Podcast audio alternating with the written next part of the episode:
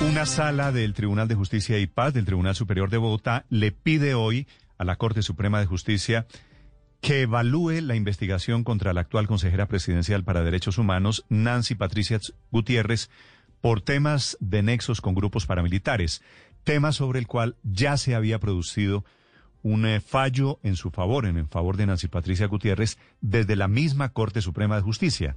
Lo que pide esta Sala de Justicia y Paz del Tribunal de Bogotá es reabrir esa investigación. Doctora Nancy Patricia Gutiérrez, exministra, consejera de Derechos Humanos, buenos días. Buenos días, Néstor. Doctora Nancy Patricia, ¿qué piensa usted de esta decisión del Tribunal de Bogotá? Bueno, yo diría que ese es un caso cerrado ya en la Corte Suprema de Justicia. Efectivamente, en el año 2008 eh, fui mencionada de manera injusta en una posible eh, recepción de ayuda de paramilitares o de grupos ilegales.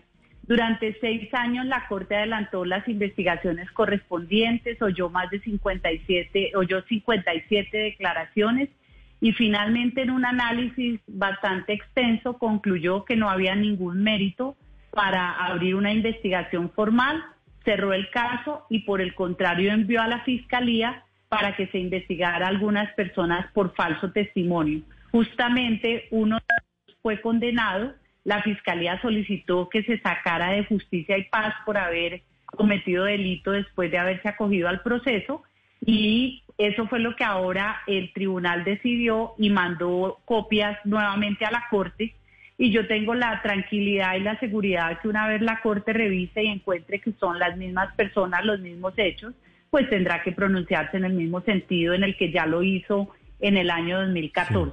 Sí. la noticia es un poquito sorpresiva. Doctora Nancy Patricia, ¿por qué supone usted que el tribunal intenta reabrir la investigación?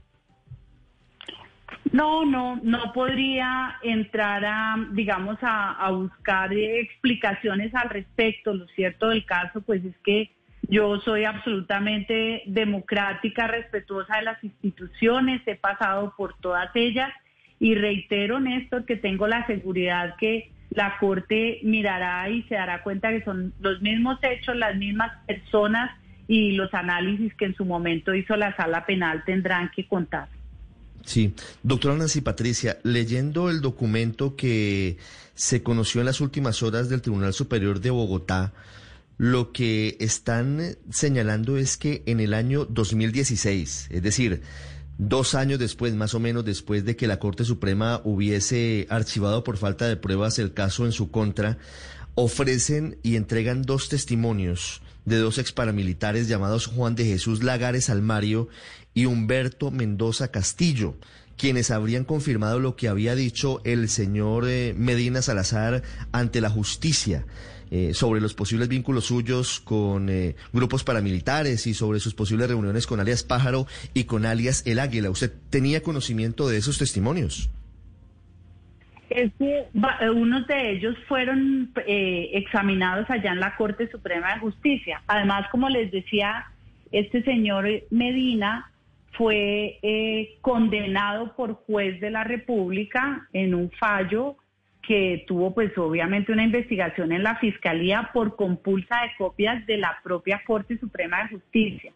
Entonces, por eso les digo, cuando la Corte revise, pues son exactamente los mismos casos, las mismas declaraciones, las mismas personas que le generaron a la Corte llevar a tomar la decisión de que no había ninguna clase de elemento que pudiera vincularme a mí con grupos al margen de la ley.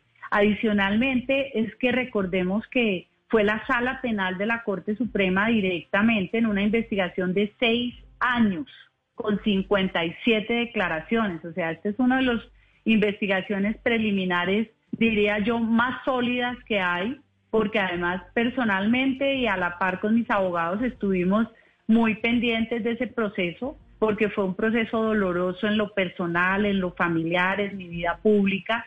Y hoy en día lo he dicho en otros medios y lo reitero, como consejera de derechos humanos lo que pido es un respeto por mis derechos humanos. De acuerdo con la Carta de Naciones Unidas, el derecho número 10 es el derecho a un juicio, el derecho número 11 es que nadie que todo el mundo se presume inocente hasta probarse lo contrario Y el derecho número 12 es que nadie debería tratar de dañar nuestra reputación.